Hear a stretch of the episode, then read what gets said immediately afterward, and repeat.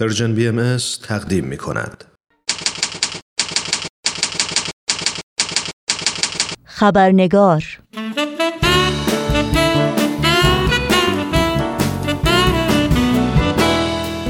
دوستان و دوستداران خبرنگار با خوش آمد به شما نوشین آگاهی هستم و خبرنگار این چهارشنبه رو تقدیم می کنم. قبل از اینکه به میهمان این هفته خبرنگار خوش آمد بگیم و با او پیرامون موضوع بخش گزارش ویژه برنامه امروز به گفتگو بنشینیم اجازه بدین تا با هم نگاهی گذرا داشته باشیم به پاره از سرخطهای خبری در برخی از رسانه های این سو و آن سو و فراسوی ایران زمین. احمد رضا جلالی زندانی دوتابیتی محکوم به ادام برای اخذ اعترافات اجباری تحت فشار قرار گرفته است. این استاد دانشگاه زندانی از روز دوشنبه هفته گذشته توسط یک نهاد امنیتی به مکان نامعلومی منتقل شده است. اصل محمدی فعال دانشجویی دوباره بازداشت و به زندان اوین منتقل شد. سازمان عفو بین الملل شلاق زدن پیمان میرزازاده خواننده کرد اهل ارومیه را محکوم کرد. به گفته سازمان عفو بین الملل پیمان میرزازاده یک زندانی عقیدتی است و مقامات ایران باید او را فوراً و بدون قید و شرط آزاد کنند. و ابوالفضل انصاری و روح الله زیبایی دو شهروند بهایی ساکن کرج از سوی ماموران امنیتی این شهر در منازل شخصی خود بازداشت شدند.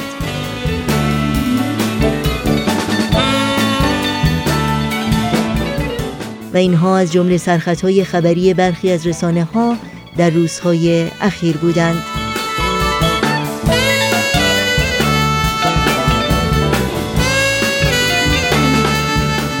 و ما از چالش های بزرگی که نهادهای بین المللی حقوق بشر با آن روبرو هستند نقش رسانه های ارتباط جمعی در نقض حقوق شهروندان جوامع انسانی است رسانه هایی که به صورت ابزار سرکوب در دست حکومت های سرکوبگر و خودکامه به منظور اذیت و آزار شهروندان مورد بهره برداری قرار می گیرند. اگرچه حقیقتیابی و بازتاب اونها دقت در پوشش و انتقال اطلاعات صحیح و مستند، استقلال، انصاف و بیطرفی و همچنین آموزش و آگاهی و حس انسان دوستی از جمله اصول و معیارهای اساسی و بنیادی یک رسانه جمعی تعریف شده. اما تأثیر نسبی نیروهای اجتماعی، اقتصادی و سیاسی حتی در آزادترین جوامع و دموکراتیک ترین حکومت ها غیر قابل انکاره تأثیری که دیدگاه رسانه های ارتباط جمعی مثل رادیو، تلویزیون، سینما، روزنامه و شبکه های اجتماعی رو نسبت به وقایع و رویدادها جهت میده و نوع بازتاب اخبار و گزارش ها رو معین می‌کنه و البته شکی نیست که این تأثیر در رسانه های ارتباط جمعی در جوامع بسته بسیار شدید تره. به خصوص رسانه هایی که تحت قدرت و اراده حکومت های ناقض حقوق بشر مثل حکومت جمهوری اسلامی ایران فعالیت می کنند. در مورد نقش رسانه های ایران در نقض حقوق شهروندان ایرانی و تأثیر فعالیت های این رسانه ها بر روی اسخان عمومی گفتگویی داریم با خانم دکتر شبنم معینی پور پژوهشگر مسائل حقوق بشر که اخیرا تحقیقاتشون رو در این زمینه در کتابی با عنوان حقوق بشر مهاجرین ایران و رسانه های دولتی به چاپ رسوندند و در خبرنگار امروز پاره ای از نتایج این تحقیقات رو با ما سهیم میشند با هم به خانم دکتر شبنم معینی پور خوش آمد میگیم و گفتگوی امروز رو آغاز می‌کنیم.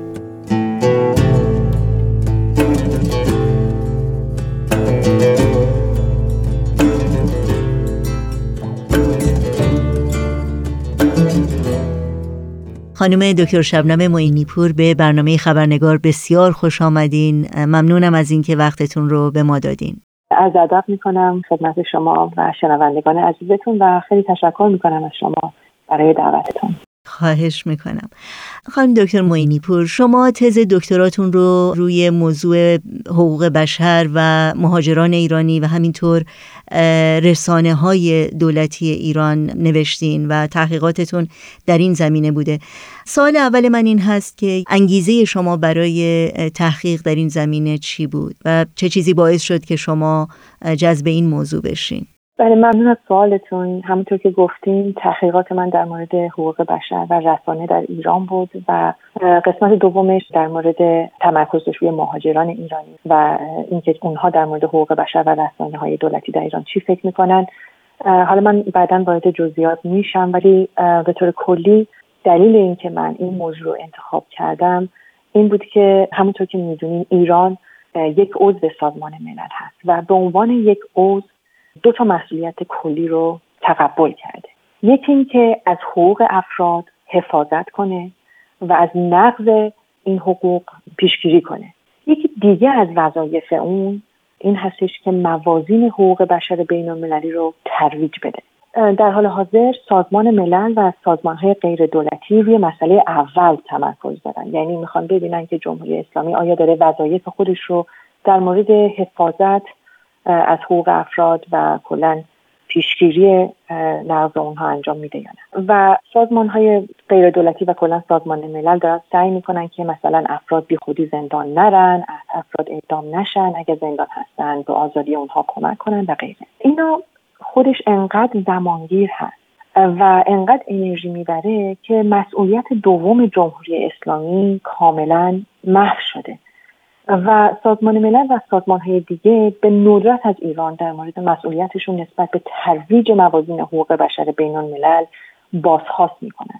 و این خیلی مشکلات زیادی داره که من توی همین تحقیقاتم بهش پی بردم. فقط می‌دونم که یکی دو بار بوده که سازمان ملل از ایران در مورد مسئولیت دومش سوال کرده و نمایندگان جمهوری اسلامی هم خیلی راحت گفتن که بله ما داریم یه فرهنگ حقوق بشر در ایران و در رسانه به وجود میاریم. برای همین من خیلی برام جالب بود که ببینم که این حرفی که نمایندگان جمهوری اسلامی به سازمان ملل زنن آیا تحقق داره یا نه؟ آیا انجامش دارن میدن؟ اگه دارن میدن به چه صورت؟ به خاطر همین بود که من تصمیم گرفتم که روی این مبحث یعنی روی مسئولیت دوم جمهوری اسلامی در مورد ترویج موازین حقوق بشر بین الملل تمرکز کنم. و برای همین روی اخبار صدا و سیمای جمهوری اسلامی تمرکز کردم و با استفاده از متدهای کمی و کیفی می‌خواستم ببینم که نمود حقوق بشر در تلویزیون ایران چگونه است. و قسمت دوم تحقیقات هم در مورد مخاطبین این اخبارها بود من یعنی از پناهندگان و کلا مهاجران ایرانی که تازه به انگلستان و کانادا رفته بودم سوال کردم که ببینم درک اونها از حقوق بشر و نمود حقوق بشر اونطوری که جمهوری اسلامی داره اونها را ترویج میده چطوره وقتی که صحبت از حقوق بشر می‌کنیم یا حقوق شهروندان می‌کنیم به نوعی که شما به اون اشاره کردین منظورمون دقیقا چی هست؟ منظور از حقوق بشر در واقع اون موازینی هستن که در معاهده های سازمان ملل درج شده. و ایران الان در حال حاضر به پنج تا از اونا پنج تا معاهده اصلی ملحق هست. سه تاش قبل از انقلاب اسلامی امضا شد توسط شاه و به تصویب رسید.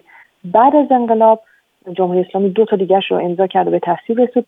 و من وقتی میگم موازین حقوق بشری منظور مفادی هستش که در اون معاهده ها اومده که سازمان ملل اونها رو تحریزی کرده و به امضای دولت, دولت های مختلف رسیده. بله منظورتون منشور حقوق بشر سازمان ملل و میساخهای بین المللی در رابطه با حقوق مدنی و حقوق شهروندی افراد. بله دقیقا. وقتی که عضو سازمان ملل میشن یعنی منشور قبول کردن. ولی پنج تا معاهده اصلی هست که اونا رو باید امضا کنن و تصدیق کنن. و دولت ایران جمهوری اسلامی یعنی کلا به کنوانسیون های اصلی و معاهده های اصلی الان تعلق داره. یعنی اونا رو امضا کرده.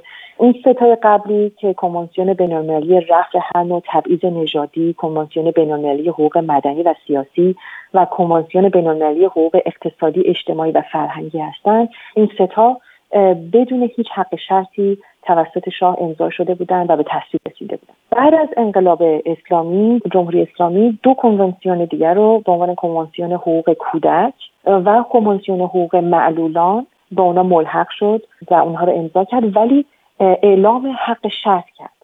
و جمهوری اسلامی یعنی نسبت به مواد و مقرراتی که مقایر با شریعت اسلامی باشد حق شرط کرد. خیلی ممنون. در روند تحقیقاتتون در این زمینه چه مواردی یا چه اطلاعاتی رو پیدا کردین؟ چه واقعیت هایی رو بهش دست یافتین که براتون غیر منتظره بوده و حقایق تازه‌ای که در این تحقیقات براتون برجسته شدند؟ در واقع دو تا من نتیجه مختلف گرفتم چون کلا تحقیقاتم دو قسمت داشت. که در مورد خب تلویزیون بود که در مورد مهاجران. با اینکه سوژه یکی بود بینشون. نتایج نشون دادن که در واقع در مورد قسمت اول در مورد تلویزیون ایران که دولت ایران یعنی چیزی که من فکر نمی کردم این بود که اصلا از زبان از موازین حقوق بشری استفاده کنه. چیزی که برای من تازگی داشت این بود که نتایج نشون دادن که دولت ایران موازین حقوق بشر رو استفاده می‌کنه ولی اونا رو ترویج نمیده به اون شکلی که مسئولیت داره نسبتشون اونجوری که سازمان ملل ازشون می‌خواد و اونجوری که وظیفه داره. اونا رو به عنوان ابزاری استفاده می‌کنه برای پیشبرد منافع سیاسی خودش. یعنی کاری که کرده اینه که اخبار خارجی و داخلی رو از هم جدا کرده و برای گزارش دادن اخبار خارجی از موازین خیلی واضح حقوق بشری و زبان خیلی واضح حقوق بشری استفاده می‌کنه ولی وقتی که به رویدادهای داخل کشور می‌رسیم یه دفعه اون زبان زبان حقوق بشری محو میشه. یعنی قربانیان حقوق بشر یه دفعه تبدیل به اشرار میشن و به جایی که جامعه ایرانی مثلا تشویق بشه که با اونها همدلی کنه تشویق میشه که از اونها دوری کنه. و این نتایجی بود که من از این قسمت اول گرفتم. قسمت دوم تحقیقات که در مورد مخاطبین این نوع اخبارها بود یعنی جامعه ایرانی که من از مهاجرین ایرانی در خارج از کشور سوال کردم این بود که بین افراد بین مهاجرین ایرانی واژه حقوق بشر خیلی به سادگی استفاده میشه. یعنی یه چیز خیلی یه واژه خیلی راحتی که همه ازش استفاده می‌کنن. متاسفانه بدون اینکه فهم و یا درک خوبی نسبت به حق و حقوق خودشون و حق و حقوق دیگران داشته باشن و کلا اصلا حقوق پایه‌ایشون رو درک کرده باشن. و متاسفانه این, این دو نتیجه بود که من از این از این تحقیقات گرفتم ولی به طور خیلی کلی. آیا فکر می کنید که تبلیغات نادرست، شایع پراکنی و خبرها و پوشش های خبری که اغلب ساختگی هستند و با هدف گمراه کردن و مسموم کردن اسهان عمومی بر علیه گروهی هستند تا چه حد تأثیر گذار بوده بر امر حقوق بشر و ترویج اون همونطور که منظور تحقیقات شما بوده؟